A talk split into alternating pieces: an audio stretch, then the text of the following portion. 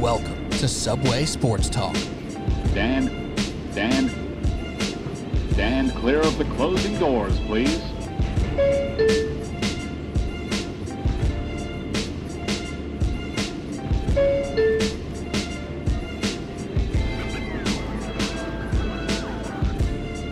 All right, here we go with Subway Sports Talk. My name is Peter Kennedy, and I am your host. Thank you so much, as always, tuning in to S S T on Apple Podcasts, app, Spotify, wherever you listen to podcasts. Appreciate you all the same.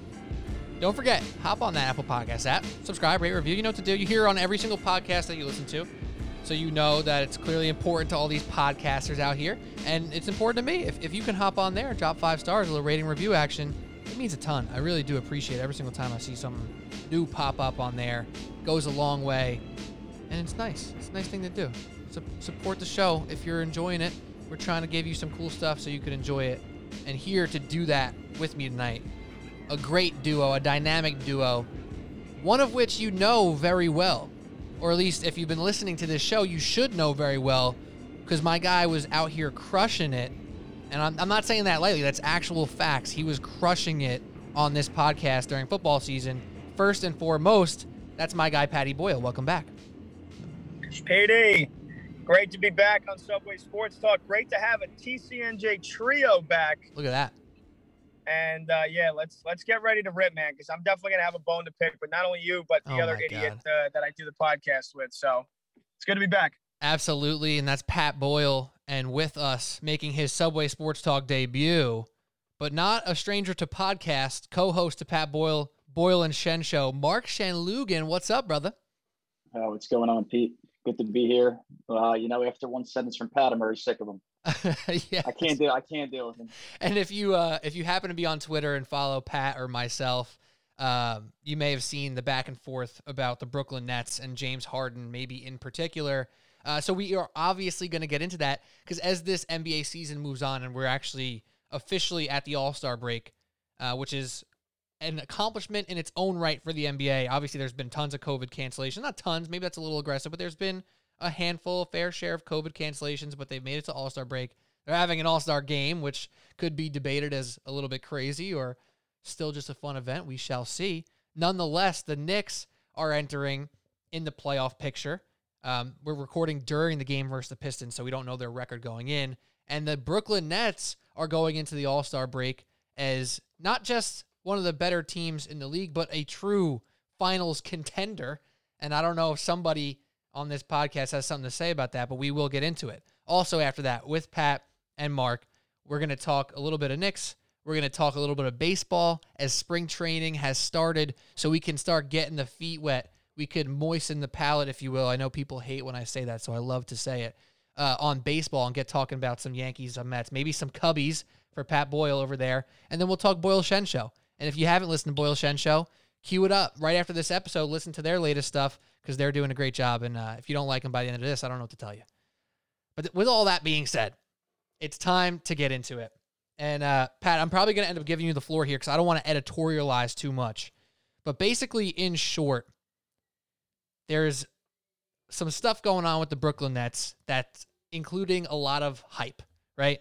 We got a lot of hype about James Harden, since he's, you know, now getting M V P talks. Kyrie Irving is uh, back and healthy. He's not M I A. He's playing off the charts. Kevin Durant's out, and this team is still killing it. The offense is awesome. The defense isn't. We know all this stuff.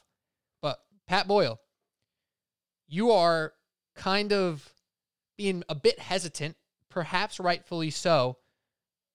So what are you seeing or not seeing with these Brooklyn Nets that's getting you heated to the point that you feel like you have to put your tweet out there saying you best not be giving them that type of credit yet?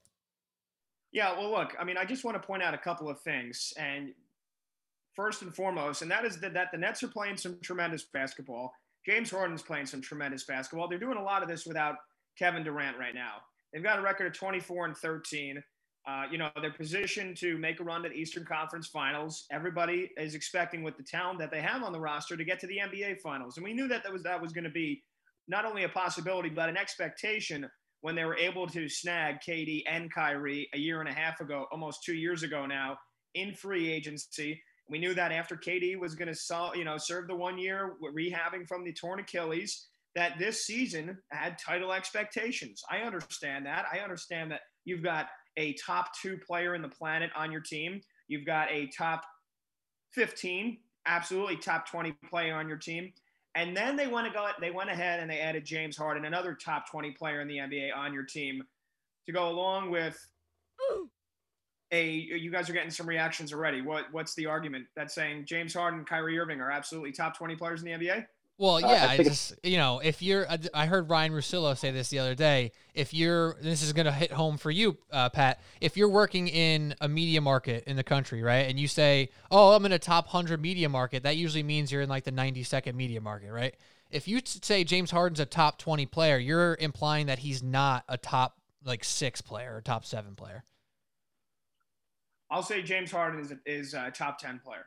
Okay, right that, that. that makes me feel better. That makes me feel better. Saying top twenty, that's putting him in like a, a range of, of a lot of different dudes. Fair is that enough. fair? Fair enough. Okay, continue. So you've got Kevin Durant, who in my opinion is the second best basketball player on the planet. You got Kyrie top twenty, and you got James Harden top ten. Those three guys alone, that's an N B A Finals caliber team. I understand. I understand that. I get that. I'm not arguing against the talent levels of those guys. However, given the past couple of seasons and the playoff history that these two gentlemen, Kyrie Irving and James Harden, have, the fact that they're only twenty-four and thirteen, I think everybody needs to pump the brakes a little bit. I mean, I think first and foremost, maybe it's COVID. Maybe, I don't know, maybe people are just getting excited about anything now since we've had sports now only for a couple of months. But and last time I checked, twenty-four and thirteen isn't an absolute lock for the N B A Finals. When you got the Philadelphia seventy-sixers, who have a better record, when you've got the Milwaukee Bucks, who have Giannis Antetokounmpo and Chris Middleton and Drew Holiday, and a team that has been to the Eastern Conference Finals now for the last two seasons. So the fact that the Brooklyn Nets are twenty-four and thirteen, in my opinion, is not reason for everybody to be creaming their pants right now, which is what everybody's doing. And fair enough, I get it. Kevin Durant right now has missed the last six, seven games for a, a mild hamstring strain. I mean, let's call it what it is. They're just going to manage. You know, he's probably only going to be playing about thirty, thirty-five games this year at most, because you obviously don't want to have him playing too much. You don't want to risk another injury because, again, May and June is what matters for this team.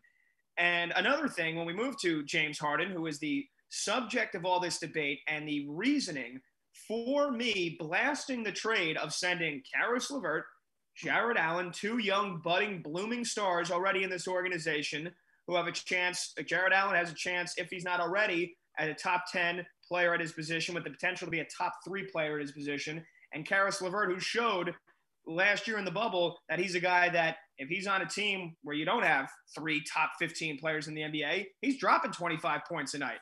So the fact that you trade those two guys away alone, you would have did those two picks for James Harden. I get it. Those two guys and a first-round pick, I get it. No, those two guys, two first-round picks, a second-round pick, and flip-flopping yet another first-round pick, all for a guy in James Harden who, don't get me wrong, yet again, one of the greatest scorers of our generation. I'm not debating that, but a guy who has how many titles in his career? Playing with some of the guys like Russell Westbrook, Kevin Durant, Chris Paul, playing in the Western Conference with a team that was supposed to find a way somehow at one point or another to get to the N B A Finals. They were they were the team that was going to beat the Golden State Warriors. They were going to dethrone them. Then they were going to beat LeBron last year. James Harden's never won an N B A title. I don't think he'll ever win an N B A title. This is his last chance here to do it with the Brooklyn Nets. And again, playing some tremendous basketball. Is he playing M V P caliber basketball? Now, when you put him up against Joel Embiid, he's not. Because what Joel Embiid is doing is literally on a different level. The season that Joel Embiid is having is historic right now. And he showed us yet again on Wednesday night why he, in my opinion, is the front runner for the M V P right now, alongside Giannis. Uh, and James Harden is a secondary decision, maybe a four or fifth in the M V P race. So, yeah, what the Nets are doing is all good and fine and dandy right now. It's exactly what they should be doing. In fact, they're probably a little bit below expectations, in my opinion, Considering they're only twenty-four and thirteen with the talent on their team, they should probably have about thirty wins. They should not be losing really any games at all. And you look at some of the games they've lost this year. You're telling me this team's going to win a seven-game series against the Philadelphia seventy-sixers, against the Milwaukee Bucks? I don't know about that, Pete. And I think right now the hype and where it's at going into the All-Star break is way higher than it should be. It should be right on par with, hey, this is what we expect. We traded for James Harden. We want to win a title. We're into the All-Star break, eleven games above five hundred. Yeah, it's pretty good. We need to start to elevate now going into the N B A playoffs. I just think it's the, the hype is so overblown right now.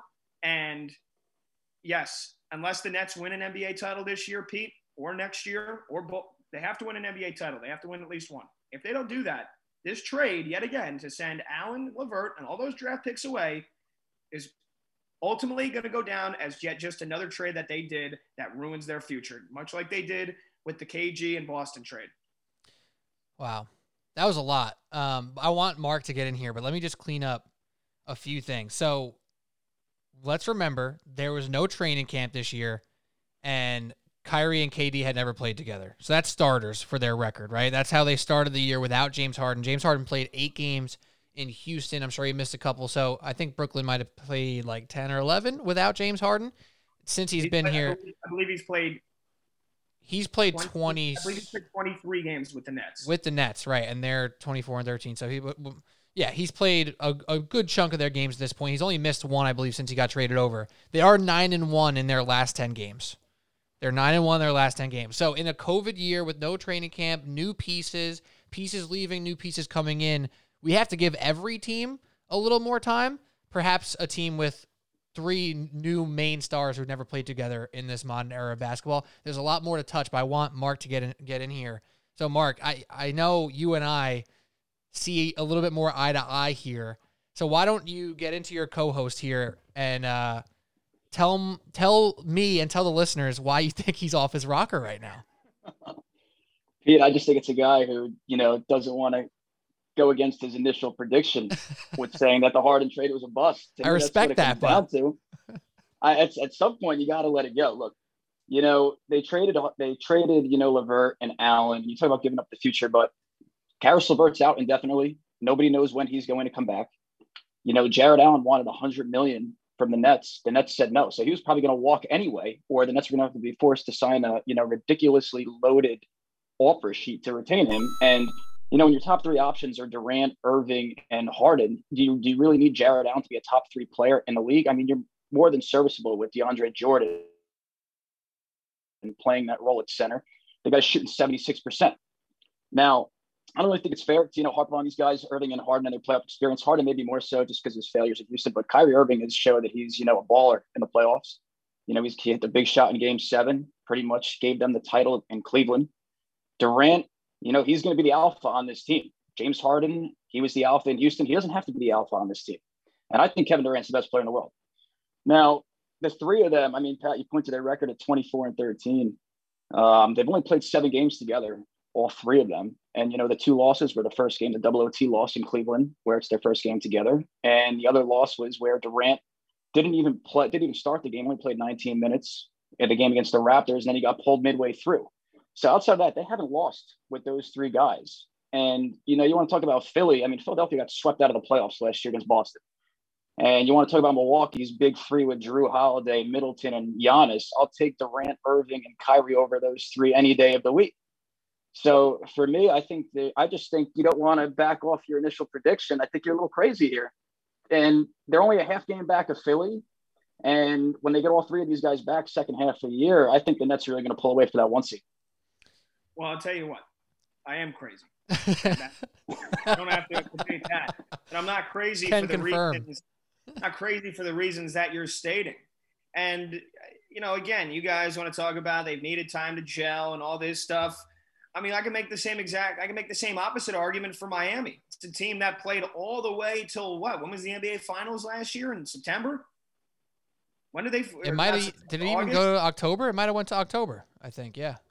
Yeah, I mean, we finished like, and, and all of a sudden now they're turning around. I mean, look what the Miami Heat, they're going to be a factor in the playoffs too last year and, and this year as well. We saw what they did last year. I don't think it was a fluke. I think Bam Adebayo is maybe the third best center in the N B A. He's stud, straight up. He's an absolute stud. You've got Jimmy Butler, who is who seemed to has hit a second level to his career. I mean, let's not get into, you know, structuring out the Eastern Conference right now. But I don't. I just think right now everybody just thinks it's it's the Nets and everybody else, and it's not. To well, me, to me, it's a three, cut in real quick. three or four teams that can come out of the, this Eastern Conference. And again, I think just given the past pedigree of James Harden failing miserably and epically in the N B A Finals in the biggest moments, and the fact that Kyrie hasn't really done anything since the N B A Finals game-winning shot, to me, this isn't an N B A Finals winning team. Not this year. Go ahead, Mark. Thanks, Pete. Um, you know, look, Pat, I'll take the situation where they're, you know, five and two in these games with the three of them playing compared to, you know, when LeBron got the band together in Miami. They were eight and nine, seventeen games. People weren't freaking out then. They were. I don't know why you're freaking out now with the Nets. Well, people were kind of freaking out. They were just kind of freaking out for the wrong reasons, right? So I, I'm with you. That's a great point, uh, Mark. Like, so this is where I find there's a big thing that's going on with James Harden. If you were a person who didn't appreciate his time in Houston, it's almost too late for a lot of people. I'm not just saying you in particular, Pat. I'm talking about people in general, because if you listen to this podcast, you know I've been a Harden supporter for years. When everybody's out here, oh, he's boring. Oh, he does dribble, dribble, dribble, drive, foul, whatever, step back three. Like, whatever. Some people don't like how he plays, and I get that. He also has some epic failures in the biggest stages uh, of the N B A. The reason we even hold him to that accord, to, to that level of accountability, is because he is not a top twenty player. He has been a top, I'd say, three player, top three over the past five seasons. He's finished in top uh, three M V P voting in, I think, four out of the five last seasons. He, you could argue he could have two or three M V Ps, not just one. Uh, and you're talking about other teams. You're talking about the Sixers, who haven't proven anything in the playoffs. The Bucks have proven less than that, perhaps. Like, so I, I'm I'm just sitting here looking at Kevin Durant, Kyrie, and James Harden playing the best basketball of his career, averaging over eleven assists on the best three-point percent uh, percentage for him of his career, with playing with the best shooter of his career in Joe Harris, which you actually told me was facts. You know, this team has an offense that is absolutely undeniable, and almost nobody in this league can consistently keep up with. And everybody's coming to, to this argument here. It's like, oh, well, they don't have Jarrett Allen. What are they going to do with Joel Embiid? Honestly, I think they might say, Joel Embiid, go score forty. We don't care. We're going to score one hundred forty. You know what I'm saying? So unless the rest of your team shoots the hell out of it and picks up their ish, like it, it's over. It doesn't matter. You cannot keep up with us. So... And that's why I, I think you're wrong, Pete, because as, as historically good as this Nets offense has been, and that's something we went back and forth on Twitter, well, you said maybe one of the greatest offenses ever. Yeah, um, for what, sure. What was the stat? What was the stat you used? It's off- offensive rating. Offensive rating. It's uh per one hundred possessions, so it's equal. It's it's equal based off pace. It's equal based off, you know, how many possessions every team's getting in a particular game. Uh, it's based off one hundred possessions, and they're at one nineteen. The Warriors at their peak with, uh, I think it was the seventy-three win season, they were at one fifteen point eight or nine. I forget, I don't have it in front of me right now. And the Bulls at their peak were at one fourteen. So that's yeah, so the nineties for, Bulls. For an offense that is historically good, their defense, when all three of them have played, has just been as historically bad, uh, especially in a game today where how many times have they given up one hundred thirty points? Five, six, seven, eight, nine, ten, ten times. Um, especially in losses, especially in some bad losses, like that double over t- overtime loss to Cleveland, losing then to Cleveland again back-to-back. Um, you know, when those three guys are on the court, yeah, they can they can put up one hundred thirty points. They can also give up one hundred forty. And especially in transition, their transition defense at times when those three guys are on the court is just abysmal. You know, they're just getting beat on the fast break. It's easy buckets. It's easy layups. It's one-two pass. Open guy drills a three. And Steve Nash, who – you know, say what you will. I mean, he just won the coach of the month in the N B A. So I guess, you know, for the most part, he's been doing as, as he should be. Um, you know, I, I think in terms of how he's managed the minutes uh, and, and, you know, kind of managed the entire thing so far, I think he's done a pretty good job. Um, but, you know, their defense is what's ultimately going to cost them, especially when they don't stylistically match up and physically match up with a team like the seventy-sixers. You said, Joel Embiid, go score forty. Go okay. ahead. Go ahead. Who's gonna go? So who's gonna guard if they're gonna they're gonna let Embiid? You know, I'm, I'm assuming DeAndre Jordan's gonna cover him slash Kevin Durant. But then yeah. who's gonna cover Tobias Harris?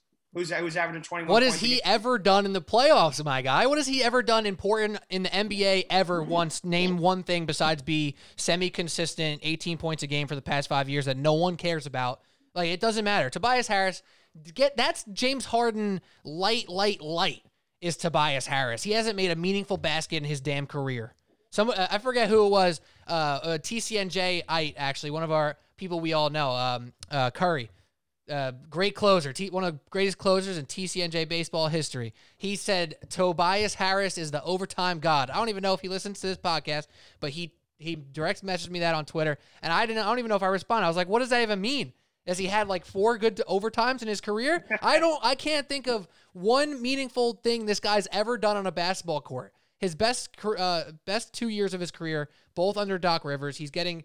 You know, put in good places to succeed, but don't get don't don't come in here with Tobias Harris when we're talking about James Harden.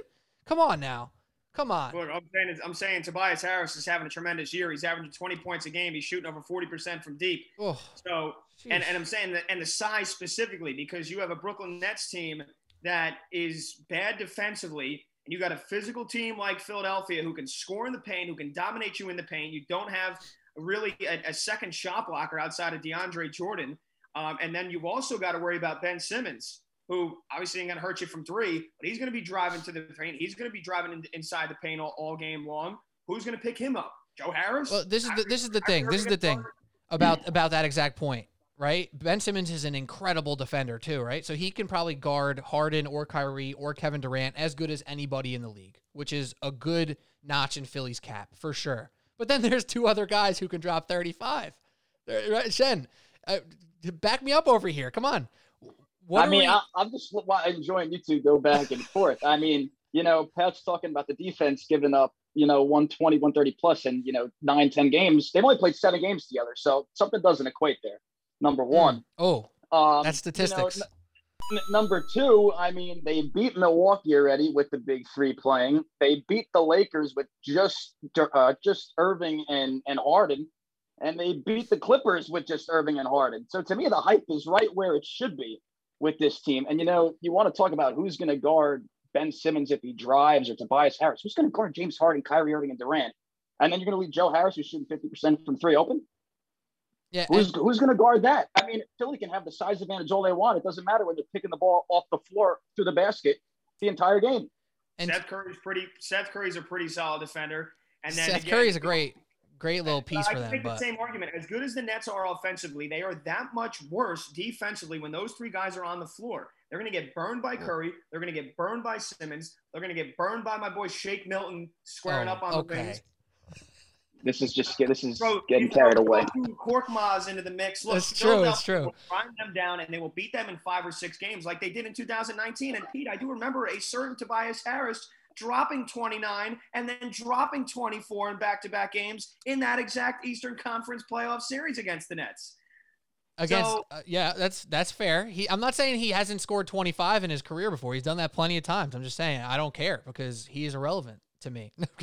No, okay, obviously that's not a good comeback or anything like that, but I'm, I'm talking about I want to I want to reel this back in for a second because we're talking about Steve Nash. We're talking about the Sixers and the Nets in particular, right, as a head-to-head matchup. And this is where I think a point we haven't – we've been working around it. I haven't said it or Mark hasn't said it because it would go against what you believe right now.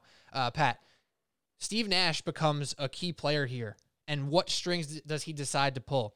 If you go as the Brooklyn Nets into a series with the Philadelphia seventy-sixers and you say, oh, my God, they have Joel Embiid, we need to make sure we get as many minutes out of DeAndre Jordan and uh, whatever backup, you know, Nick Claxton's probably their backup center right now, but he's not a traditional center, whatever. Say Bruce Brown. Yeah, exactly. Bruce so Brown's going to guard Joel. Well, no, no. But the point is, if they're if they're going to say, oh, we have to get another backup big just to deal with Joel Embiid, what if they just said the opposite? Oh, you you think we don't want to, you know, get on the court without having a big to de- uh, guard Joel Embiid? Try having Joel Embiid on the floor when we have five shooters on the floor, all who can put the ball on the ground and dribble and attack the rim as well. The spacing for them will be ridiculous. All of a sudden, Joel Embiid will be out on an island trying to guard James Harden one-on-one at the top of the key. And that's not going to end too well either. So, you know, for everyone's strength, there's a weakness right now. And I'm just saying, The strength for the Brooklyn Nets is so, so strong, probably stronger than any other unit in the entire league, that they can outweigh pretty much any other strength from another team on any given night, as they've proven, as they have an incredible record against the best teams in the N B A. And in a seven-game series, we're talking about, as you said, Kevin Durant. If he is right, the James Harden part of this almost becomes irrelevant, because his shots are becoming more efficient. He's more efficient than ever right now. His passing is being highlighted more than ever because he's playing with this great offensive uh, you know, system here. Kevin Durant is the key, because we all know if he's right, a lot of these other things will not matter. And I want to move off this subject because we have some more things to talk about. But any last words on the Harden Brooklyn Nets uh, thing going on right now? Yeah, yeah, because I, I think we did get a little bit away from what my main point in all this is, and that was not to, you know, start to analyze a, a Nets 76ers playoff matchup, although, again, I do think if they go up against Sixers, they're going down in six or seven at, at most. Um, but it, it's because it's I don't dislike James Harden. I like James Harden. I don't think he's boring. You know, there's there's folks who do that. I understand the greatness that he put on for eight, nine years with the Houston Rockets, and although ultimately didn't ever win a title, that's not the fact that he's not one of the best scorers of our generation of the last twenty seasons. The fact that this guy can go out and drop forty, fifty points on almost any given night. I'm, I'm, there's there's really no slander from me coming towards James Harden uh, as a player, other than the fact that it, it's the thing that matters most. And that's that he's never won, despite the fact that he has had superstar casts around him in years past. And Pete, and it's the fact that what have I, what, what did my tweet about lasting the trade come down to? The Nets have to win a title. Yeah, it's for my sure. Belief, it's my belief that the Nets were better equipped to win a title in the next two, three seasons, if not multiple, with the team they had, with Kevin Durant and Kyrie Irving and young blooming superstars and Caris LeVert and Jarrett Allen, not to mention Spencer Dinwiddie, who's hurt, who's still on the team either way. And the fact that, look, draft picks are unknown, but you still got two, two, three more first-round draft picks in the future to work with. Look what the New York Knicks have done with one of their first-round draft picks. Dare I say? Yes, but come on. I mean, if you're no. think about it like this: if you're Kevin Durant and Kyrie Irving, you don't care about no first-round draft pick. You get exactly. James Harden. You get James Harden every time. You get the star every time. And uh, if you start, you know, trying to talk about every single season that Harden made the playoffs and didn't win a championship, he was still one of the last man standing, you know, pretty much every single year he's been in Houston outside of like two. He's one of the last people standing in the Western Conference. Yes, he's coming up small. He's also gone up against one of the best franchises or franchise runs ever in the Golden State Warriors. And you talk about his star-studded cast. I mean, let's not talk about uh, Russell Westbrook last year being a star-studded cast. That guy's been abysmal uh, from an offensive standpoint in many different fashions, and he's even worse this year somehow. He's shooting how somehow I think this is actually my theory on Russell Westbrook. He's been dunking the ball so hard for the past ten years that he has no nerves left in his hands, and he can't he can't feel the ball because this guy I'm so glad you brought up Russell Westbrook. He's so bad. But wait, hold on. Chris Paul it, and Mark said Mark, I'm not done yet, Mark said this in the chat, so I'll, I'll give Mark the shout. If Chris Paul's hammy doesn't go, that whole thing could be written differently. Um, before that, he was playing with Dwight Howard and Chandler Parsons as his best players in Houston, and the Oklahoma City stuff very much so does not count. He was the sixth man on that team. So to talk that he had the star-studded cast and all this stuff, I ain't here for that. Plus, there, uh, and I love Damian Lillard. He's amazing. He's the coolest dude in the league. He's cold as hell in these regular season games and kicking out Paul George and Russell Westbrook in the in the playoffs here. But my guy has he doesn't get any shit for losing to the Warriors in the final in the Western Conference Finals. James Harden does, because he's on the pedigree of these other dudes, and you just get held to a different standard.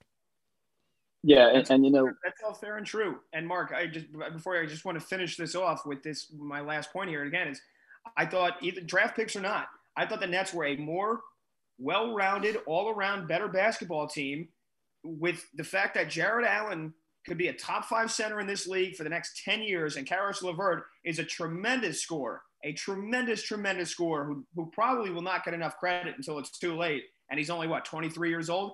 Those four guys, you, along with Joe Harris, to me, is a better all-around basketball team that can win an N B A title rather than Kevin Durant, Kyrie Irving, and James Harden. And I'm gonna Look, and I'm gonna stay on that hill until they prove me wrong. And yeah, I don't you, you, you can, but but you are wrong. And I'll finish with this. Look, this is a win now league, and you know you talk about ten years with Jarrett Allen. I just told you that he wants one hundred million dollars. The Nets aren't keeping him, so he's gone in a year max. And Caris LeVert hasn't played a game since the trade. And you know these picks with the with Houston, they're all going to be late first round picks. This isn't the N F L draft where you know you pick thirty if you can get a stud. A lot of these guys fail anyway in the N B A. So, I mean, I look at that, take that into account as well. And you're saying if I have Durant, Irving, and Harden, I'll take those three problems any day of the week. I, I can't say that enough. I, yeah. I really yes. can't. And, and again, you haven't been able to deal with the problems because there hasn't been any lately. But what are we supposed to think when the, literally the last three years it's been nothing but a, a literal reality T V show with Kyrie Irving? It, it could and, be any and, day. If you saw season. if you saw a Woj bomb, if you saw a Woj bomb right now that Kyrie Irving was like in Tulum or something like that, yeah, you'd be like, all right. I, that makes sense. I he left again. It happens. That's what Kyrie Kyrie be doing shit like that. And then he gets on the basketball court, and you're like, "Oh my God, how does this guy do this? Has he even practiced in a year? Like, wh- where has he been?" Kyrie Irving, bro, he blows my mind with some of the uh, plays he pulls off on the court, and then he'll just disappear. So I'm with you, Pat. There's there's room for drama in this team. There one hundred percent is room for drama. Uh, I am here for that drama, and I hope that drama goes all the way until late in the playoffs, so we can watch this very exciting team. And that's uh, what I'm saying. Off. Things have been going. Things have been going swimmingly for what three weeks now. All of a sudden, and everybody's ready to declare the Nets and N B A champions. Like, oh. let's bring it back. Yes. Down yes. yes. Yes. Or, they, is, they do have the yes.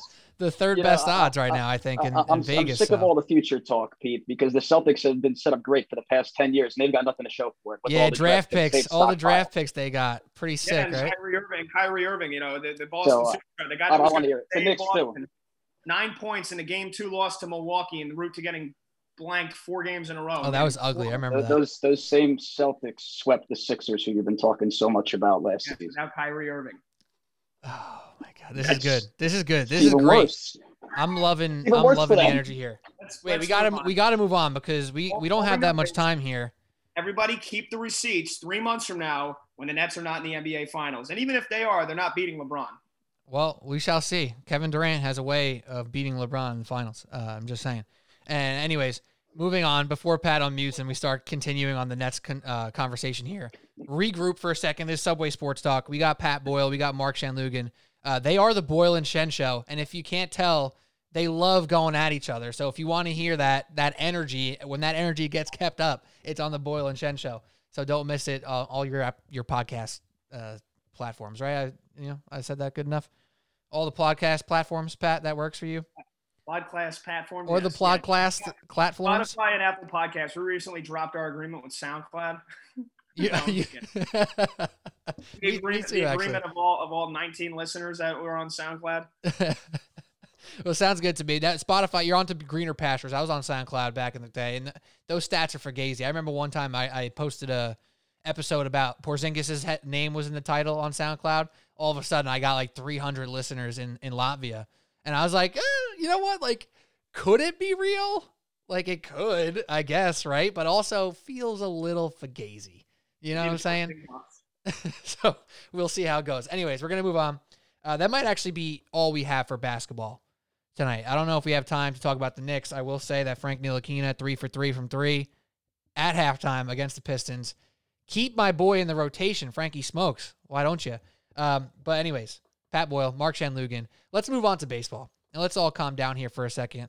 We got worked up, had great fun with that Nets conversation. I will remind everybody real quick, actually, I had a Nets analogy, Pat, from the football season that went really poorly for me at the end, if you remember. I don't. What, what was it? I called the Tampa Bay Buccaneers, oh, we did. We the did. the Kevin Garnett, Paul Pierce, Brooklyn Nets, and uh, yeah. they actually won the title. So I hope you don't get the same fate that happened to me there. You know, I tried to stick to it. It didn't work. Anyways, moving on to baseball here. It's sneaking up on us, and um.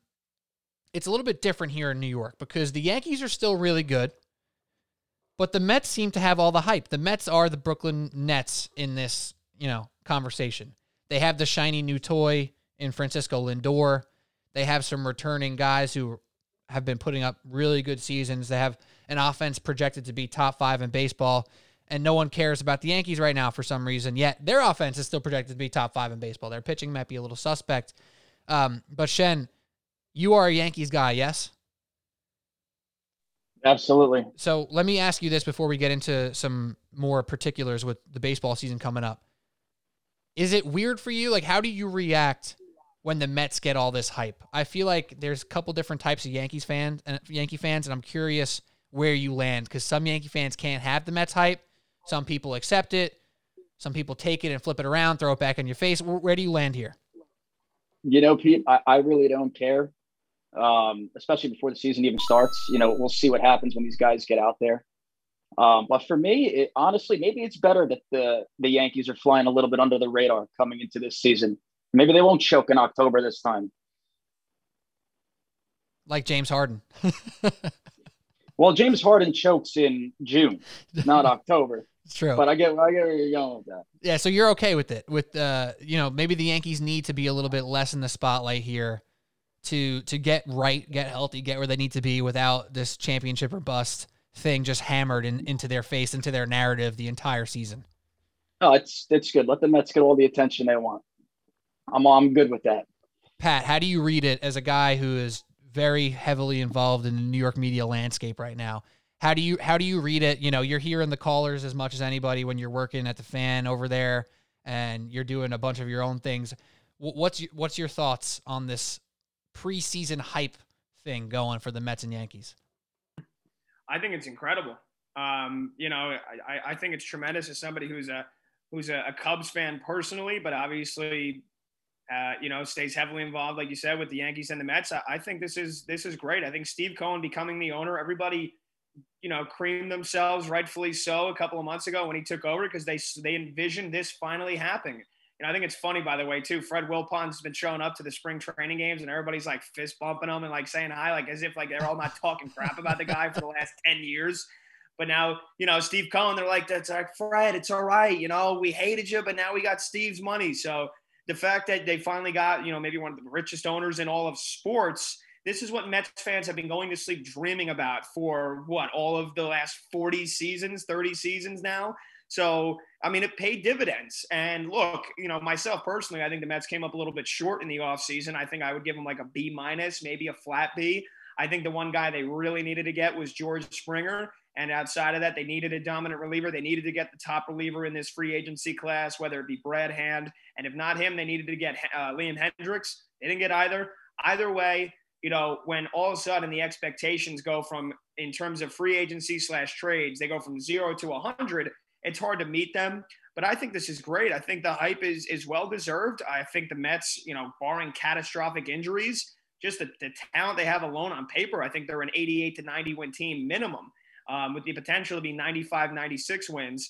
Uh, I definitely think they're rightfully favored to win the N L East. Um, now, can they actually beat the Braves, who have, uh, you know, gotten back to the pinnacle of the division? That'll have to be seen. But it's it's the Mets who, who should be in the playoffs absolutely without an issue this year. And the Yankees, again, should have little to no problems winning the A L East, considering that the Rays have now taken a step back with the amount of pitching that they've lost. Um, and the fact that, look, t- over year and over year again, they're they're successful. They do it with a low bankroll. And, you know, it seems like they've, once again, gone even lower with their bankroll. Um, Uh, with all COVID and everything else, and, and just the fact that that's not their brand of baseball. So I think you got the Yankees and the Mets, two out of the top five, six teams in all of baseball this year. I think it's an incredible season, uh, ready to come for both teams in twenty twenty-one. Um, and I really do think that a Subway Series, World Series is not out of the realm of possibilities. I think it's a great time Ooh. to be alive for New York baseball. Oh, and that's how you moisten the palate of baseball fans in New York, baby. That's moisten how you do it right there. It's the palate of these folks here listening. Hey, yeah, I mean, you used the, you used the word cream twice already on this podcast. Yeah. So there's a lot of moistening going on over here on Subway Sports Talk today. Uh, Shen, you, Pat gave a, a B. We'll, co- we'll go with the solid B on the Mets offseason front. What was your grade for the Yankees offseason? Because there's there's some unhappy Yankee fans. How unhappy were you? Um, look, I'll give them like a, I'm going to give them a B too. They stood the course, basically. You know, I mean, an A would have been them getting Trevor Bauer.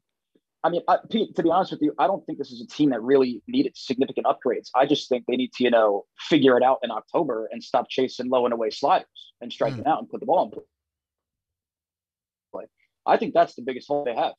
Um, you know, it's been the problem the past two, three seasons. I mean, you look back to the uh, the series against Houston two years ago and then the series against the Rays. The problem is really they just don't hit when it, when it matters or in timely situations. So I think that's the biggest thing. Can, you know, Judge, Sanchez, and Stanton, those big three guys, because you know Renee's going to be there. Can those three guys, you know, play to their potential in October and make the necessary adjustments that they need to make? Yeah. But for me, to me, overall, it's, you know, twenty-nine teams are here and everybody's chasing the Dodgers up here. Wow. Yeah, I mean, it's kind of that strong. The only thing that comes into play now for me, it's one of these unscientific things with the Dodgers. They've been in the World Series now. They finally got over the hump. They won their first World Series. If, what have they been in? Four of the last five? Is that accurate? The Dodgers? They've been in, right? Um, in four of the last five World Series? They, they won. They lost to Houston. They lost to the Sox. That's three right there. So they've they've been at, whatever. They, the, at least three. Basically, they've been in a crap ton of, of World Series uh, with a decent chunk of the same core. Obviously, adding Mookie Betts is insane. That's still kind of crazy that that happened. Um, and the Red Sox just gave up on that whole thing. But, you know, they have now this thing where they're, they got to repeat. And we know how hard it is to repeat in any sport. It almost, it almost never happens anymore in professional sports. Uh, what was the last repeat championship? Now that I think of it, the Warriors. We have it in basketball every once in a while. We had the Warriors do it. We had the Heat do it. Outside of basketball, though, the Patriot. Wow, that was a nice voice crack there. Damn. The Patriots didn't win many, uh, any back-to-backs. Yeah, it just doesn't happen very much. So Yankees are the last uh, repeat World Series. Yes, and that was twenty-one years ago now. So that, that's always tough. It is exciting to think that the Mets and Yankees, in in a couple different versions of reality, can can see each other in the World Series. Uh, when I think about the Yankees, though, the one guy who comes to mind, and he just has to get right and has to be the face of the franchise that we all thought he was, it's Aaron Judge. He's been banged up. He hasn't been as good. I have a, a guy who does the podcast with me all the time, Alec Argento. He's been on this podcast. You know, honestly, I think we've been doing it since Aaron Judge's first season. And he was so hyped, so hyped, so hyped. He called the, the big run early in his career and then was like, all right, he's starting to get hurt. He's not putting up the numbers. Like, is this guy going to be a one-hit wonder? Shen, is that, or Pat, whoever wants to jump in, I don't even care. Is that even possible for Aaron Judge to be a one-hit wonder? At some point, it, it, is this the year he figures it out? Um, I mean, look, it, it's it's never really been an issue about the talent that that Judge has. You know, there was that little bit of a drop off after his, you know, quote unquote rookie season when he won the Rookie of the Year, came in second in the M V P voting, hit fifty-two bombs, you know, an O P S of over a thousand. You know, his O P S has never been lower than eight ninety. And it, it was, you know, the lowest it was in a full season last year, in a shortened season where he was once again injured. But the power's there. It, it will always be there. He is a mammoth of a human being to the point where he makes contact with the ball. It's going out of the ballpark one out of every ten times, you know. So the, the power you never have to worry about, the ability to drive the ball out of the ballpark. And, you know, even I mean, he's still a career two seventy-two hitter for a guy that's hitting the ball out of the out of the ballpark in a full season, on average thirty-five, forty times a year. He is a tremendous talent. You know, there, there's, I don't think he can really ever really drop off to a point where he'll be a one-hit wonder. So to answer your question, no. However, it's, it's, it's been the same question every year now for the last three years. Can he stay healthy?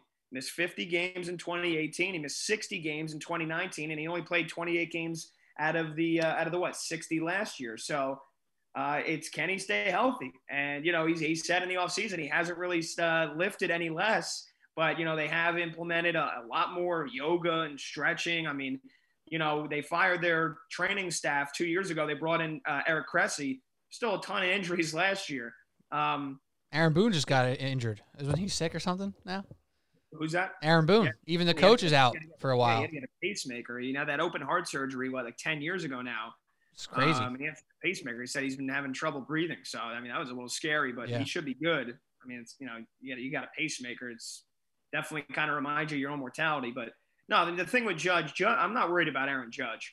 Um, I'm not worried about Giancarlo Stanton. I think we, I think Giancarlo Stanton has finally really enveloped himself in the New York landscape, fans or not at the ball games. Last year there wasn't, but I mean, we saw what he can do in the postseason last year. He was one of the best hitters in the playoffs.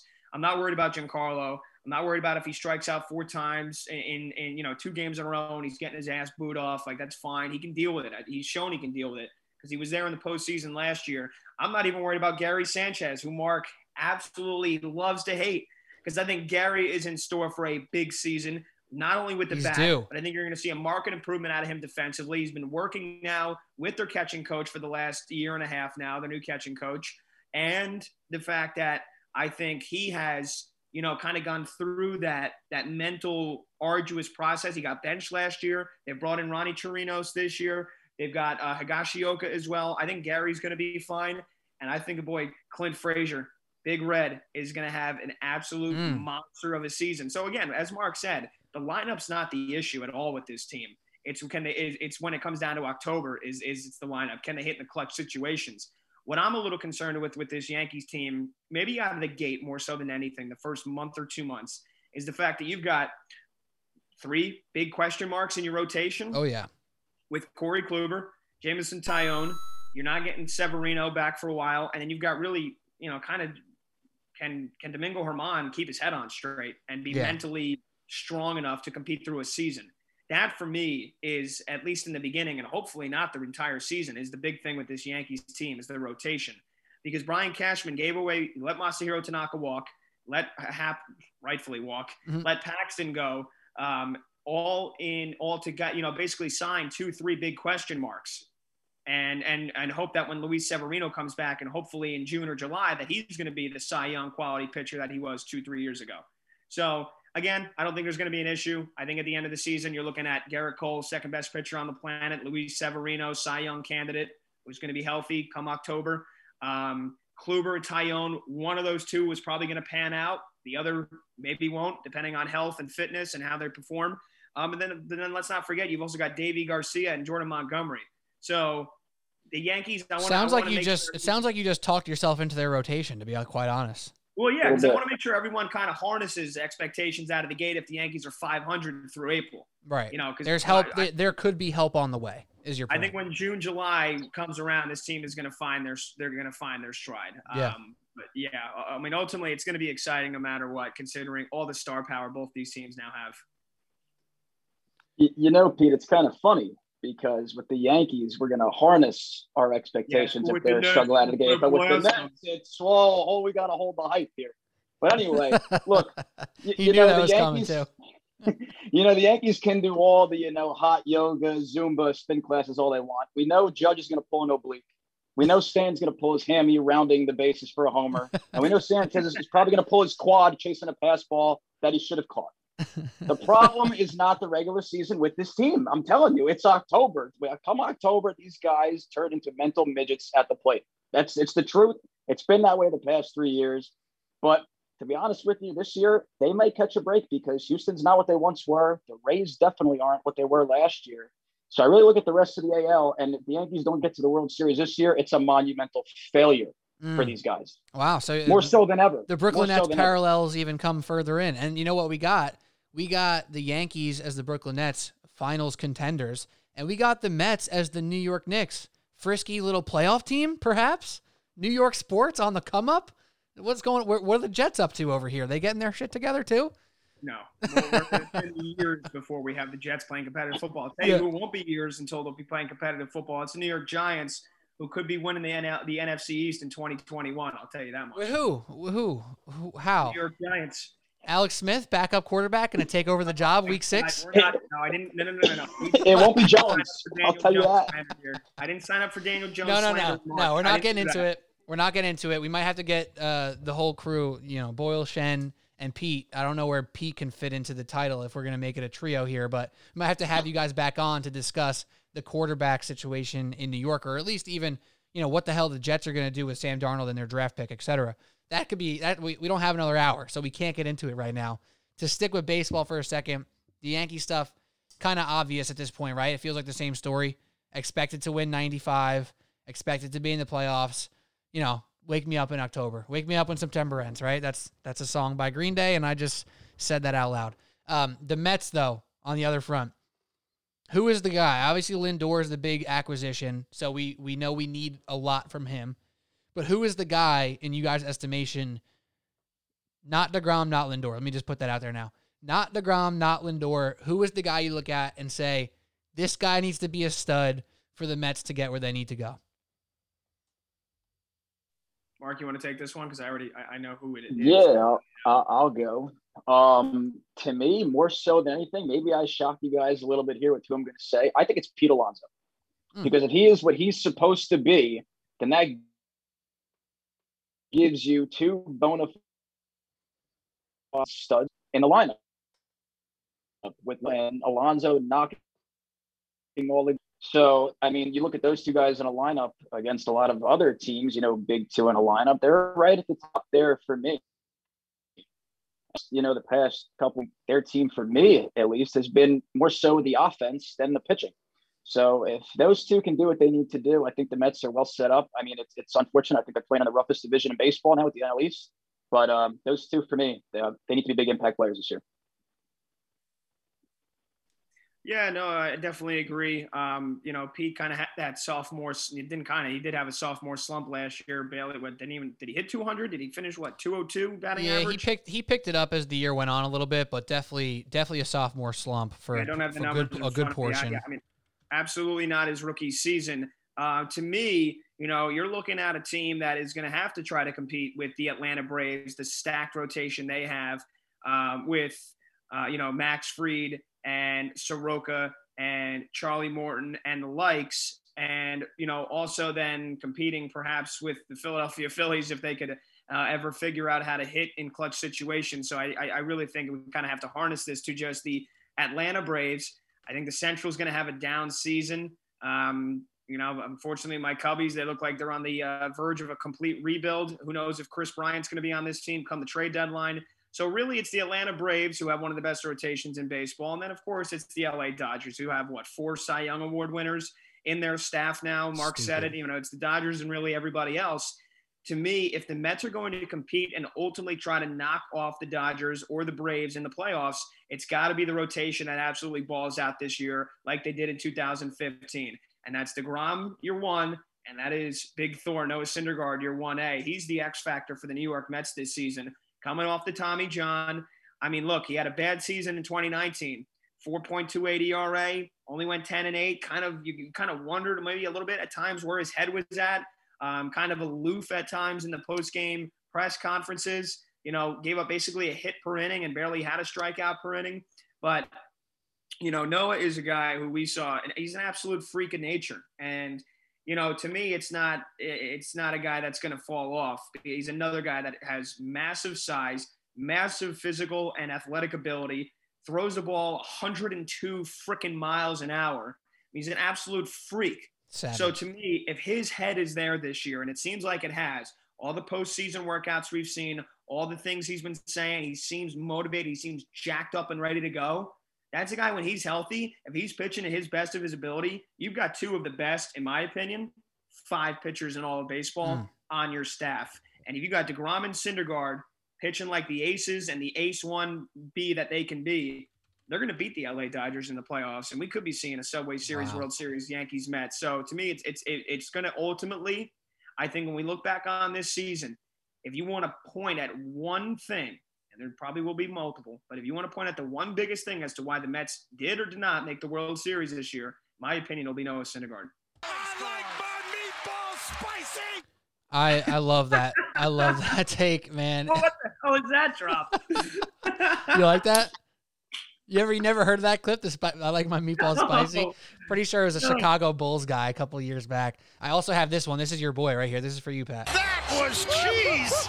Oh. Little uh, little iron for everybody right there. Yeah, I got an eye on uh, Noah Syndergaard this year. He hasn't been very good in a while, so it's it's tough to talk yourself into it. But if you get there, it's going to be epic. Um, real quick, I know we got to finish up in a second here. I just want to say this: a key for me is if Brandon Nimmo keeps up that same energy and continues to live on base.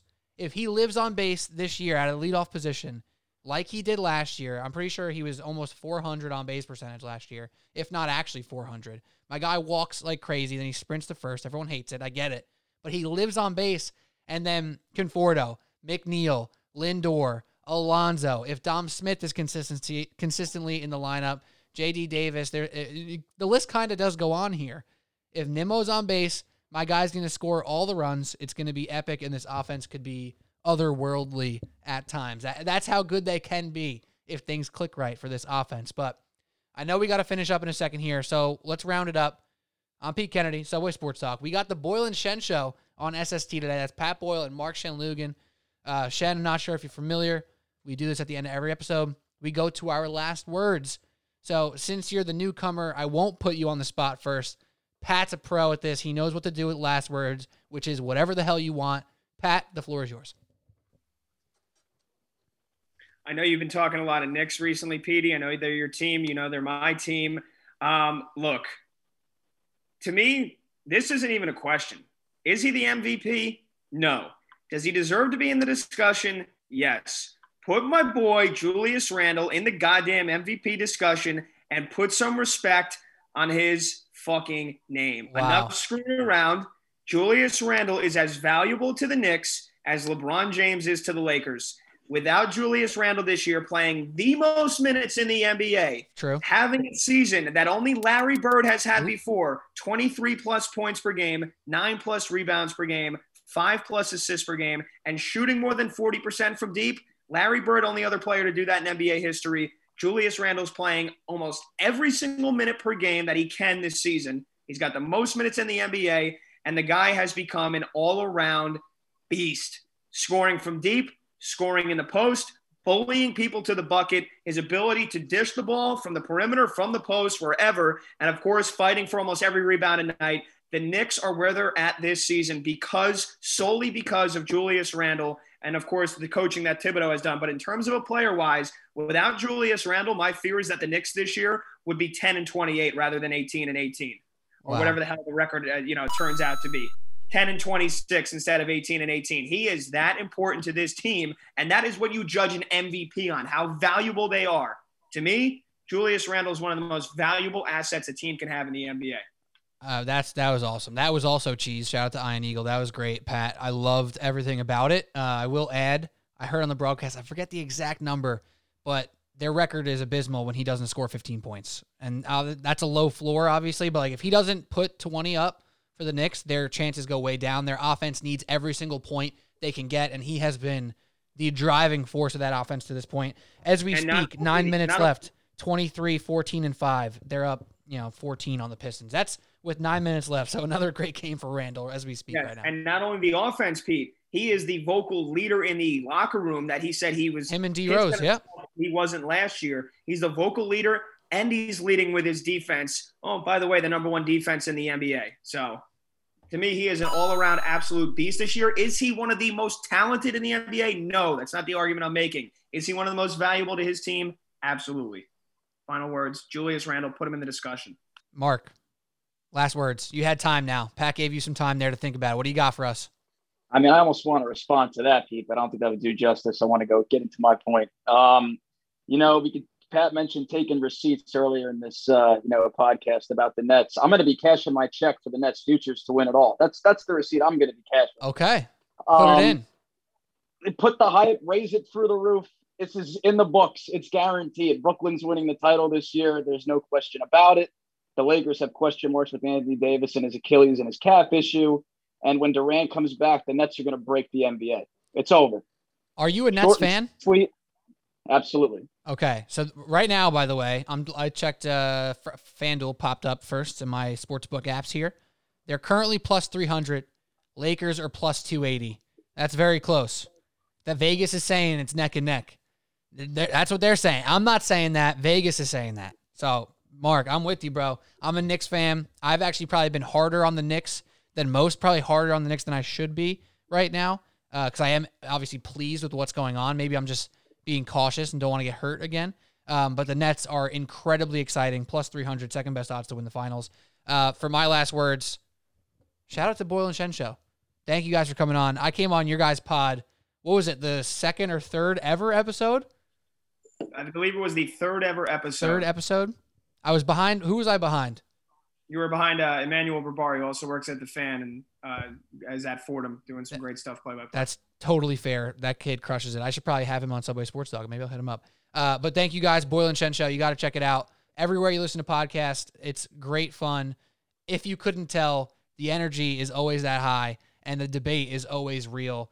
Yeah, Pete, appreciate you having us, man. As always, I mean, uh, there's there's not a lot of people as talented as you that I've done some podcasts and done work with that can, you know, host a, a quote-unquote show, that can host a podcast, delegate questions, you come up with topics, you always keep it entertaining, and you, and you throw in your own real stuff there as well. And nobody's out here throwing out win shares and offensive rating stats and all these numbers like you are, man. I know you do your homework. I know you do a great job, so appreciate you having us on. I know you got a very loyal listening fan base, especially uh, from the hometown, Staten Island, hey. The Rock. They get after their Subway Sports Talk uh, content. So uh, thanks for having us on again, as always, Pete. Appreciate it, man. Thank you, Pat. That means a lot. And uh, not many people are working harder than you. Uh, and I think that's fair to say. My guy's doing play-by-play over here, over there, everywhere. He's at The Fan. He's grinding. Boyle Shen Show, a weekly guest on Subway Sports Talk during football season. I mean, you're you're a busy guy over there. Busy guy. How do you do it?